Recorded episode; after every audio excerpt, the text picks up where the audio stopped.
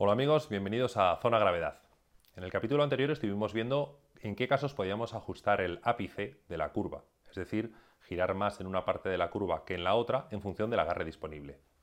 Hay otro caso en el cual también tenemos que ajustar el ápice, que es cuando la pendiente de la curva nos va a acelerar o a frenar en la misma. En un vehículo con motor tú tienes más o menos la decisión de a qué velocidad quieres acelerar el vehículo. En los deportes de inercia, como la gravedad es la que manda, esa aceleración simplemente la dicta la inclinación de la carretera.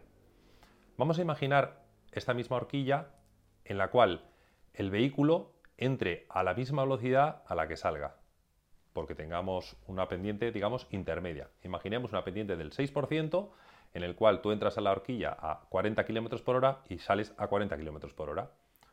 Si el agarre es igual a lo largo de toda la curva, el asfalto es igual, no hay peraltes, no hay nada extraño, el ápice estará en el centro. Como hemos visto antes, es la trazada con el radio más amplio.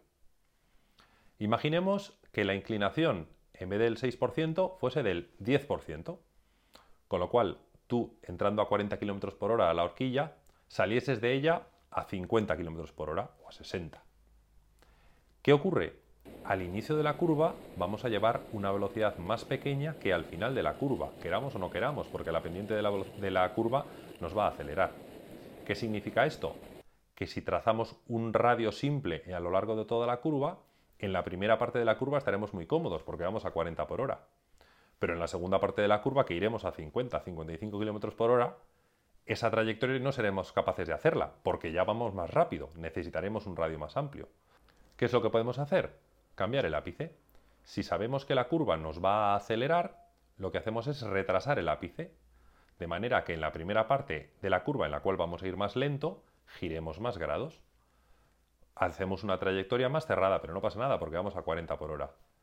En la segunda parte de la curva, que iremos más rápido a 50 o 55, nos quedan menos, menos grados por girar, llevaremos una trayectoria más abierta y seremos capaces de realizar la trazada completa. Entonces, en este caso, si la curva nos va a acelerar, tenemos que girar más al principio. También puede ocurrir el caso contrario, que la pendiente de la curva sea muy pequeña y nos vayamos a frenar, porque no hay pendiente suficiente para acelerarnos la carrilana otra vez. Imaginemos que la pendiente de la horquilla es del 3%, bastante planita. Entras a 40 km por hora y vas a salir a 30 km por hora.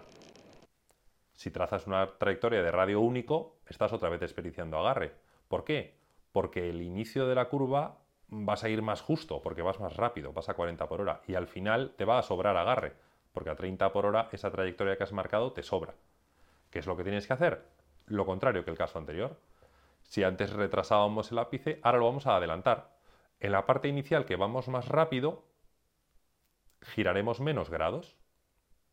Y en la parte final, que iremos más lento, iremos a 30 y algo por hora, queramos o no queramos, podemos girar más grados. Si un espectador lo ve desde fuera, parece que es que está entrando colado en la curva, pero no, él sabe que en condiciones normales no sería capaz de trazarla, pero que en mitad de la curva, incluso aunque no tocara el freno, se va a frenar la carrilana, con lo cual la parte final de la trayectoria la puede hacer más cerrada. Entonces, resumiendo, el ápice en principio está en el centro de la curva. Si la velocidad de la carrilana a lo largo de toda la curva va a ser la misma, lo mantenemos en el centro.